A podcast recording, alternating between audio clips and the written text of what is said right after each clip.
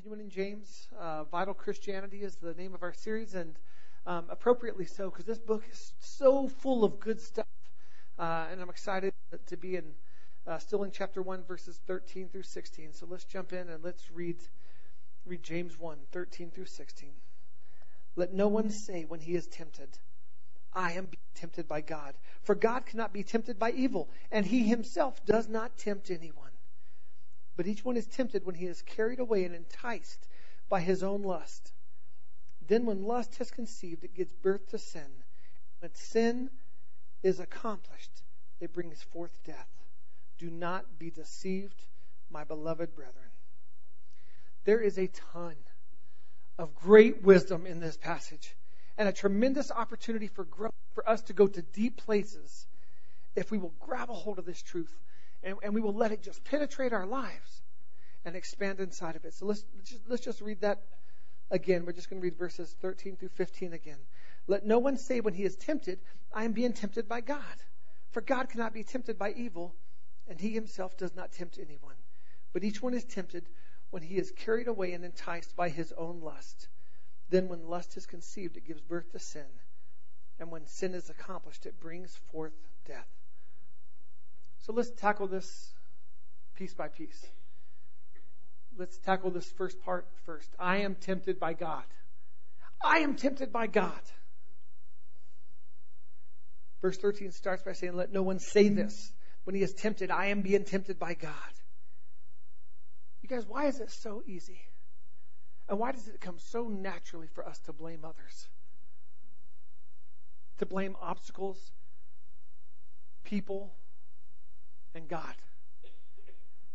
Why is that so often our default? To blame someone or something else. Now, don't get me wrong, we have amazing arguments, truly remarkable arguments, such as, it's not my fault. It's God's fault. God really likes that one. Or, I couldn't help it. I'm not the one doing it. Everyone's doing it. It was just a mistake. I'm not perfect. Nobody's perfect.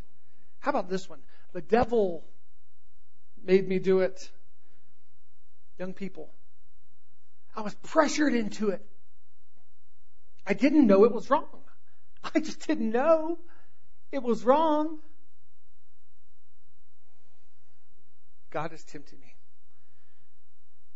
When I hear these remarkable excuses, it reminds me of a scene from an 80s movie, the 1980 movie uh, Blues Brothers.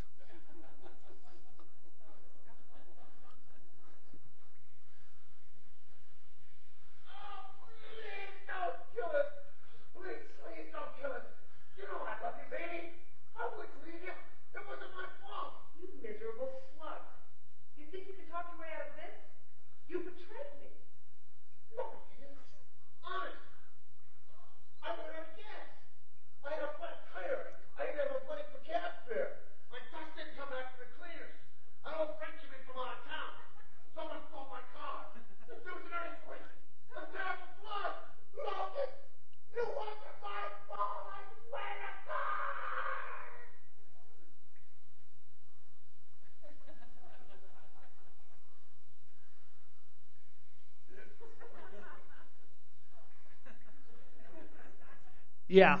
How many of us given those big old puppy dog eyes to the Lord? A person who makes excuses and makes excuses for their sin and makes excuses for falling and giving into temptation is trying to shift the blame from himself or herself onto something or someone else. A Christian, on the other hand, who accepts responsibility for his or her wrongs takes responsibility for them, confesses them, repents of them, receives the Lord forgiveness.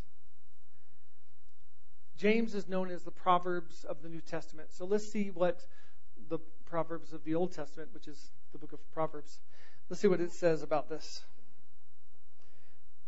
Proverbs 19:3 People ruin their lives by their own foolishness and then are angry at the Lord.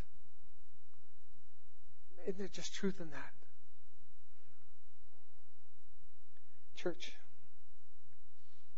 to experience growth, to experience freedom from sin, there has to be a taking of responsibility for our lives, for our actions, for our thoughts, for our patterns. There has to be a taking of responsibility. Without that, there is no growth. And we got to have growth.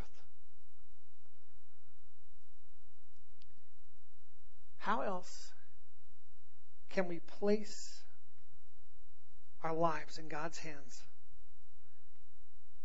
unless at some point we have taken them into our own so that we can freely lift it to Him. That's what the Lord wants.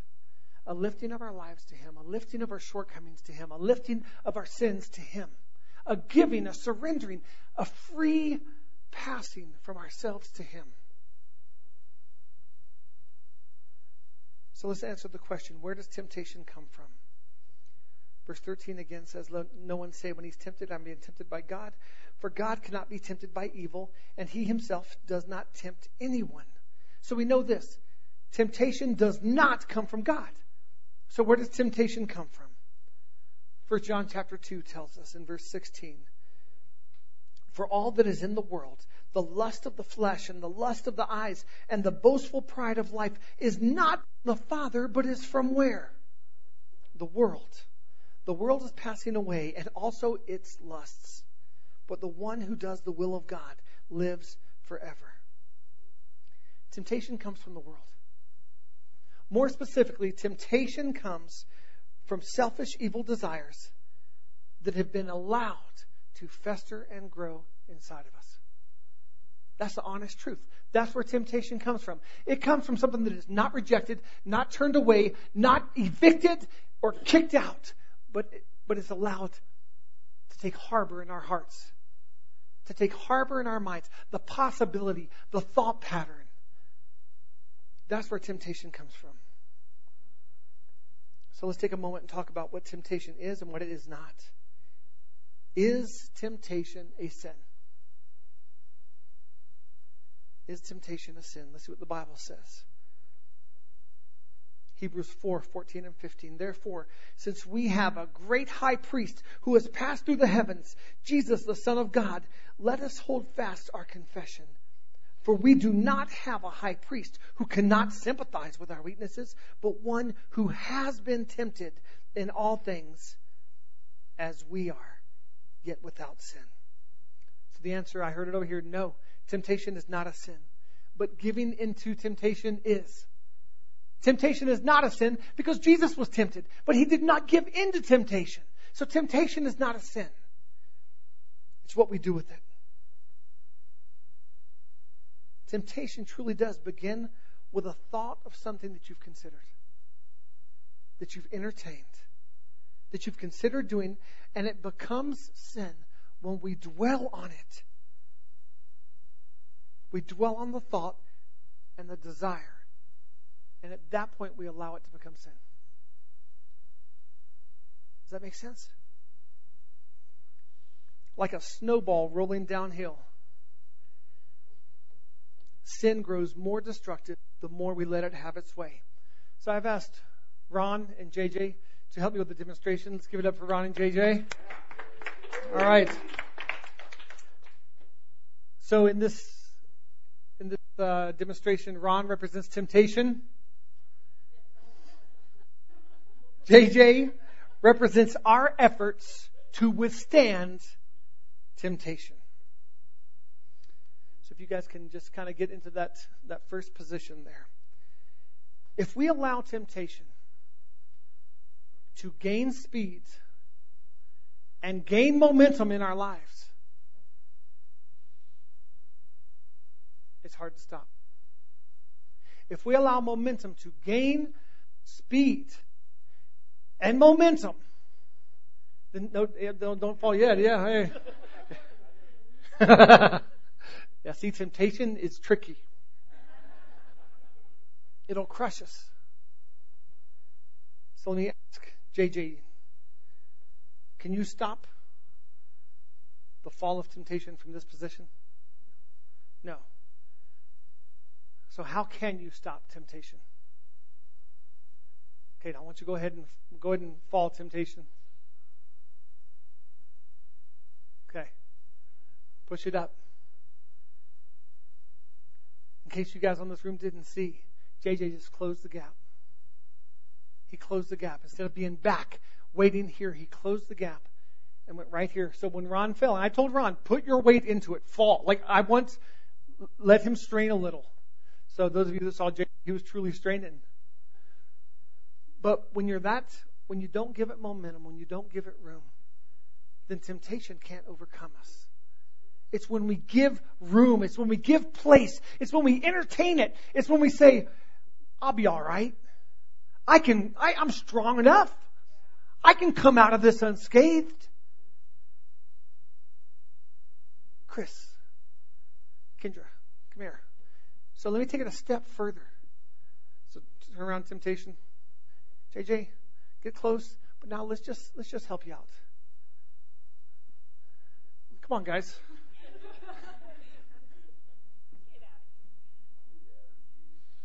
All right. You guys can be seated. Chris is whooping temptation. Hey, you show temptation who's boss, Chris. You show him who's boss. See, God doesn't call us to walk through this life alone. He doesn't call us to just catch the weight of all of this on our own. But you guys, we've got to invite others. We've got to invite participation into our lives. We've got to invite fellowship and unity and brotherhood and sisterhood. We have to include it. So, in this example right here, to say, hey guys, this is something I'm facing as a temptation. It hasn't crushed me, I haven't succumbed to it. But I'm letting you know, would you help me close the gap on this? Would you help me push this away? We think we've got to do it all on our own. And we think we've got to do that because if we confess to temptations, people know how jacked up you really are. You know, that's what, that's what our fear is, right? That if, if someone knows the mean thoughts that I'm thinking about saying, that they're going to know that I'm not as sweet. Look. Well, we already know that. But being honest and vulnerable with, with, with some people who are close to us that we can trust, it's a beautiful thing. It brings freedom. It puts up guardrails so that when we're driving close to that edge, we're not in danger of going over the cliff. We can't allow temptation to gain speed and momentum in our lives, as demonstrated the best time to stop temptation before it has seized us, before it has overtaken us, is to stop temptation before it is too strong. It is to stop temptation early. Temptation progressively leads to death. This is what the scripture says. Temptation progressively leads to death. Temptation is a seduction of the flesh that, if not death and removed, it will lead to sin and it will lead to death. I'm convinced the things that, that we act in very rarely are they just sins of passion, if you will. Like on the spot, thought never occurred to me. I can't believe I I can't believe I did that sin. I, I never once thought of doing that. That's bull. That's bull. I don't buy it. I don't believe it for one second. I think the, the huge majority of sins we do are sins we've entertained. What's an example? You know what? One of these days, I'm going to give that person a piece of my mind. One of these days, I'm going to let them know what I'm really thinking and blah, blah, blah. So what happens one day? You do. You go off and you berate them and you slam them and you tear them apart and you, you, you just satisfy what you've already been tempted with, what you've already entertained, what you've already allowed to seduce you, because we think that will feel really good, right? That will feel really good. That will satisfy my flesh. If I do that, that will feel good. And then we go off on that person. And it might feel good for that long until we're like, what a chomp I am. Ah.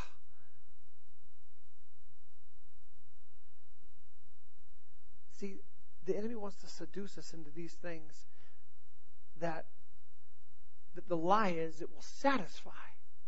It will satisfy our flesh. It will bring pleasure. It will bring satisfaction. And that's crap. That's a lie. That is not true. Sin doesn't satisfy, but maybe for that long. It brings death. The result is death. We see in this scripture that there is a progression to sin. So let's read verses 14 and 15. But each one is tempted when he is carried away and enticed by his own lust. Then, when lust has conceived, it gives birth to sin. And when sin is accomplished, it brings forth death. You guys, this is a powerful section of Scripture. This is truly powerful. We have got to grab a hold of the truth of this. And we got to arm ourselves with the truth so that we can be effective in withstanding temptation. So here's the progression that we see in those two verses I read. Number one, we allow we allow and develop lust in our hearts, in our minds. We allow and develop lusts in our hearts and minds. And there's a name for those lusts. You know what you know what scripture calls them? Our lusts. That's what it calls them. Our lusts. Our lusts are mine. Those are mine. How are they mine? Because I, I, I kept them a secret. Because I entertained them. Because I gave them a home and welcomed them and said, come on in. Just quiet and sit still in the corner and don't cause any trouble, but you can stay. They're our lusts. That's what they're referred to as. Pull that passage up one more time. We've got to see this. Didn't carried away, enticed by his own lust. I don't want to hear the devil made me do it. They're ours. When we don't immediately evict them, they're ours. When we don't kick their butts out and push them out, they're ours. Our secrets, our indulgences, our fantasies, our allowances. Number two, tempted by our own lusts, those things we've allowed. Number three, we are lured out, drawn out, enticed, and seduced by those personalized and allowed lusts that dwell within our hearts and minds. If you read this passage, and, I, I have word for word what every word was in the Greek, because it helped me to gain a, a picture of what this this whole message is saying. First of all, it is it is very sexual in nature. It talks of enticing and seducing and and it uses the word for enticing like someone who would lay a trap who would bait a trap who would tempt with a trap for the purpose of then so it's not just enticing but it's it's enticing and carried away it speaks of a seduction it looks good. It smells good. It seems good. It seems fulfilling. It seems enjoyable. But there's a seduction that takes place in it.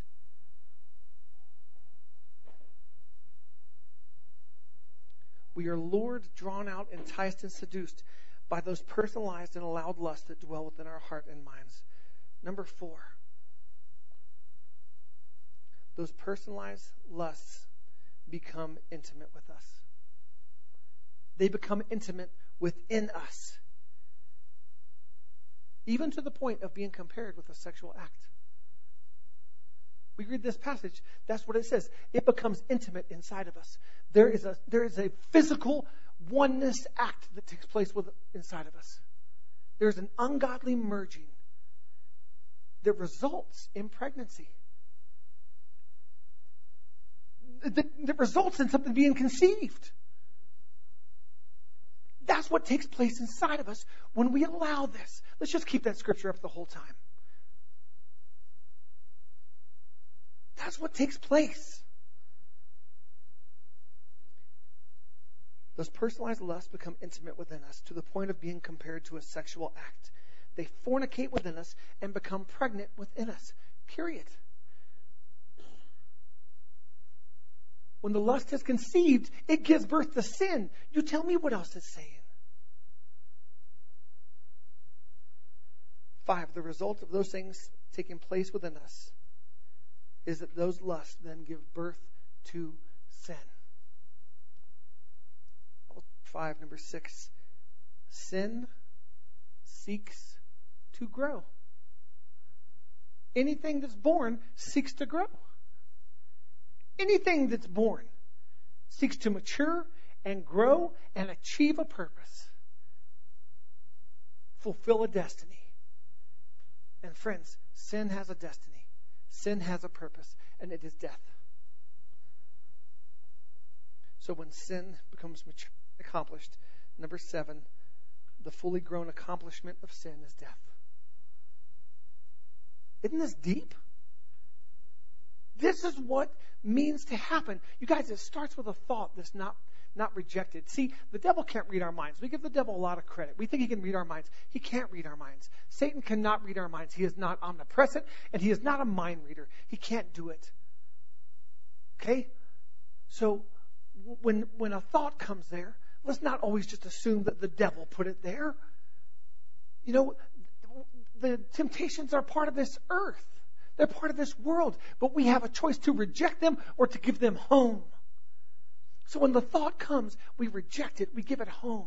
When something comes against my marriage that would tear down our unity and our fellowship and our purity, I reject it and I tear it down and I don't give it place and I don't harbor it or give it a home. When it comes up, for me, it's satisfying my flesh by, by saying something that would make me feel really good by proving to somebody that I'm right and they're wrong. And it's my point to let them know that they're wrong. And so I think that'll, I think that, man, I, that, that sounds good. That sounds right. I've just given ungodly thoughts a place in my life. And at some point that's going to come forth. Anger. If you don't reject it, you just allow anger to build and fester, it's going to kill. The result is it's going to be unleashed at some point. Don't give anger a home. I could go on and on and on. Jealousy, insecurity, theft. I never, I mean, one time I might have, I don't know, one time I might have spontaneously stole something. I remember I stole an alligator one time when I was a kid, a little rubber alligator. And then we got in the car and all of a sudden playing with a rubber alligator. Mom's like, where'd you get the alligator from?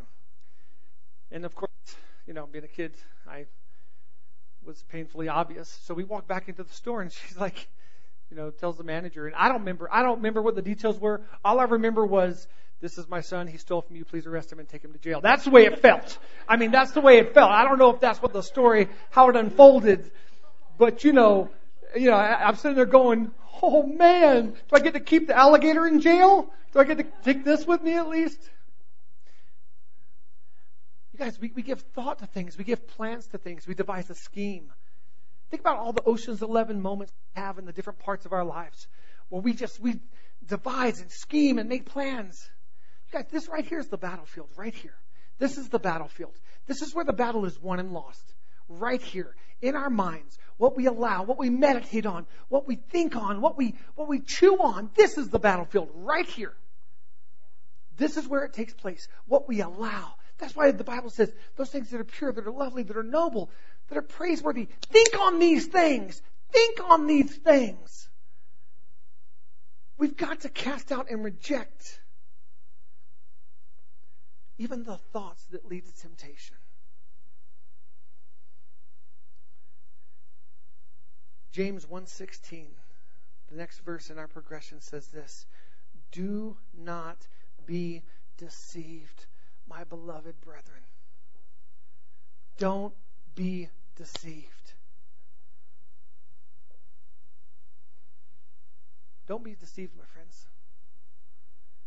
Do not be fooled. Do not be tricked. Do not think that the devil is anything less than an opportunistic roaring lion who will take every inch as a chance to devour, to steal, to kill, destroy.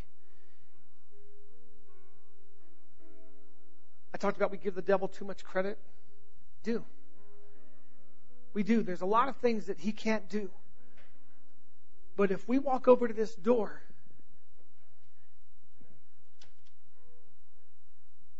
and we give him a crack, he has rightful place to come in. He has rightful place to come in. We've given him place to come in. We've given him an open door into our lives. He's got to be ejected. He's got to be kicked out. Same thing with those thoughts. You know, there's times I'm sure I've looked foolish, but I've had a thought, and even knowing the devil can't read my mind, I still say I rebuke that in Jesus' name. I rebuke that in Jesus' name. I could, I just, I envision the devil going, what? What did you rebuke? What did you rebuke? I want to use it against you.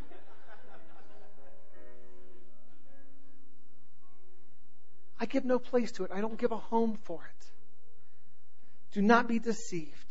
Do not take this lightly, is what James is saying. After he just got done saying all that and used this incredibly vivid imagery of seduction and pregnancy and birth to, to, to sin and death, he says, don't take it lightly. Don't be deceived. Don't be fooled. I find that powerful. I find that powerful that at the end of this progression, James says that. I find that incredibly powerful. I find it awesome that James feels the need to slam down the exclamation point of saying, Don't be deceived. So, what is our solution? What's our defense? Well, I will say this the best defense is a good offense. Broncos put up 48 points tomorrow. That's a pretty good defense because Kansas City's not going to match that. A good defense is a strong offense. Colossians 3 5 says this So put to death the sinful earthly things lurking within you. Put them to death. The sinful, evil things lurking within you, put them to death. Have nothing to do with sexual immorality, impurity, lust, and evil desires. Don't be greedy, for a greedy person is an idolater, worshiping the things of this world. Friends, we put to death the lust of this world by not being a worshiper of them, by craving them. Young people, I'm sorry the flash in the pan, one hit wonder stars that you see on TV, movies, and, and, and music. Don't crave that. Don't desire that. There's nothing fulfilling in that. Outside of Christ, I'm telling you right now, there's nothing fulfilling inside of it. And I'm not just saying that blatantly, I'm saying it from experience. Put to death. I think that's pretty clear, right? But check out this offensive maneuver. 2 Timothy 2:22. Now flee from youthful lusts and pursue righteousness, love, or faith, love, and peace. But check this out. Pursue those things with what? With those who call on the Lord with a pure heart. Flee from lusts, pursue righteousness, and do it with those who call on the Lord. Just as Kendra and Chris came up with JJ, we push those things away. Guys, one of the offensive weapons we have is to pursue godliness with others. To pursue the things of the Lord with others. That is awesome. So one of our best weapons in assaulting the enemy is to pursue God and His ways with Jesus yielded, Jesus serving, Jesus loving people. And we do have a word for that. Church.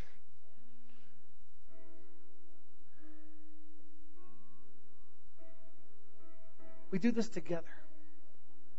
We do this together. I, I feel sorry for people who don't go to church and, and who are Christians and they say they don't need church. You're fooled. You're fooled. You're deceived. Don't be deceived. We need this. We need each other. We need to pursue God with others. That helps us in fleeing from these things. If I share with a brother, hey, I, this is an, man, I'm, I'm tempted in this area. I haven't done it. That's not an indictment on my life. That's an honest saying, hey, this, this is just what's the temptation's there. Will you hold me accountable? Will you stand with me? Will you have my back? Will you go back to back with me so that the enemy can't get me from the front and the enemy can't get me from the back? That's accountability, guys. Accountability is that exact thing. It's we, we stand behind me so that no matter what side the enemy comes, we're covered. We're called to do it together.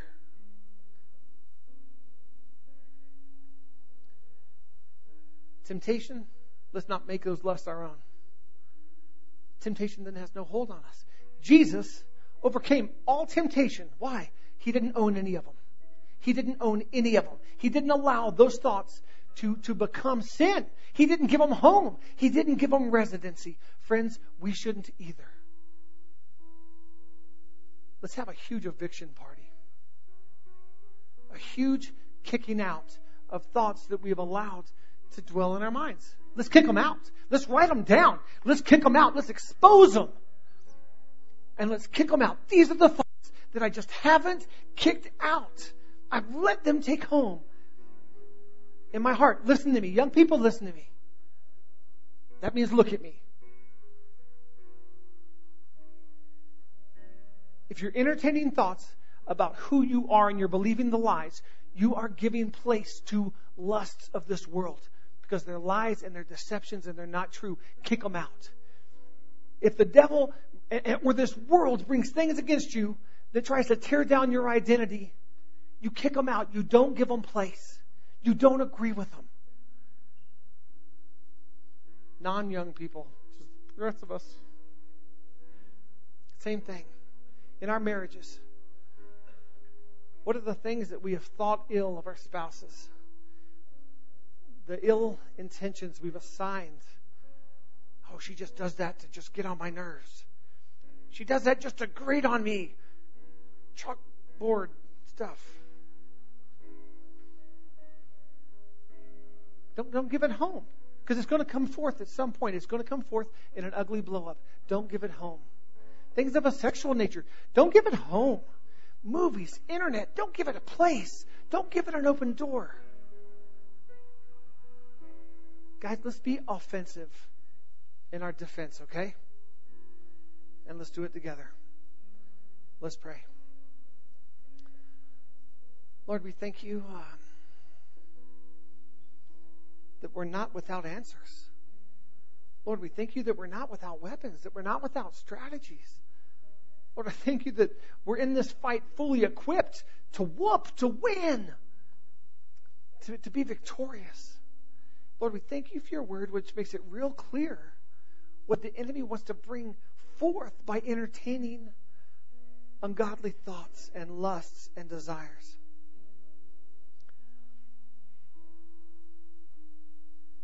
as I'm praying this, friends, if you agree with this prayer, then just you pray it right there where you are. But Lord, we, we evict those things that we have given home to. We evict those thoughts that we have allowed to take residency in our hearts and in our minds. Things about you, God. Things that are not true as to who you are. We rebuke them in Jesus' name. We reject them and we cast them out of our minds and of our hearts. Things that we have believed about ourselves. things that we have given home to in the name of Jesus, we cast out. We say, Be gone. Lord, we repent of those things and we come into agreement with you, Lord, and the life that we have in you. Lord, the things that we have allowed habitation in our hearts and minds about your church or about your leaders or about ministers or about ministries.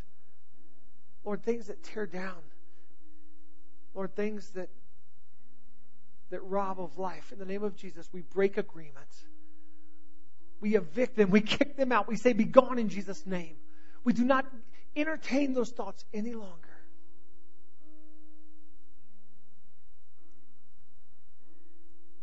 Those secrets, those fantasies, those indulgences, those things we've allowed. We've, we've allowed just a little bit of room just a little bit of space in our hearts for Him, just a little bit of space in our minds. In the name of Jesus, we say no more. No hidden secrets, no hidden fantasies or indulgences, no hidden sin. In the name of Jesus, we cast them out, we rebuke them, we take responsibility for having given them place, and with that same responsibility, we say no more. We close the door on you. You cannot stay. Lord, we flee. from evil. And we run to you, to your open arms of grace. So right now, I just speak grace over every person in this place. Amazing, unmeasurable grace to consume each person, to fill each spot where anything else has resided. Your grace, your acceptance, your love, your strength, your spirit. In Jesus' name. With all eyes closed. If you're here today and you've never made Jesus the Lord of your life, I just want to make this quick offer. It's a free gift of salvation that you can't earn. You can't earn, no matter how good you are. But it can be received by believing in Jesus Christ. And then by confessing Him as Lord. By saying, I make you the boss. I give you the reins. I make you Lord of my life. The Bible says if you believe in your heart that He is Lord and confess with your mouth the same, then you will be saved. Is there anybody here tonight that wants to receive His grace to a measure that you've only imagined? That wants to receive the fullness of life to a measure that you've not even comprehended before? Is there anyone here tonight that wants to declare what they already believe in their hearts? And because you believe it, you couldn't be talked out of it. So the next logical thing to do is to declare it. Is there anybody here that says, I want to make Jesus Lord of my life? And I want to make that declaration to the world. If that's you, just shoot up your hand and lock eyes with me, and we're going to pray together. Is there anybody?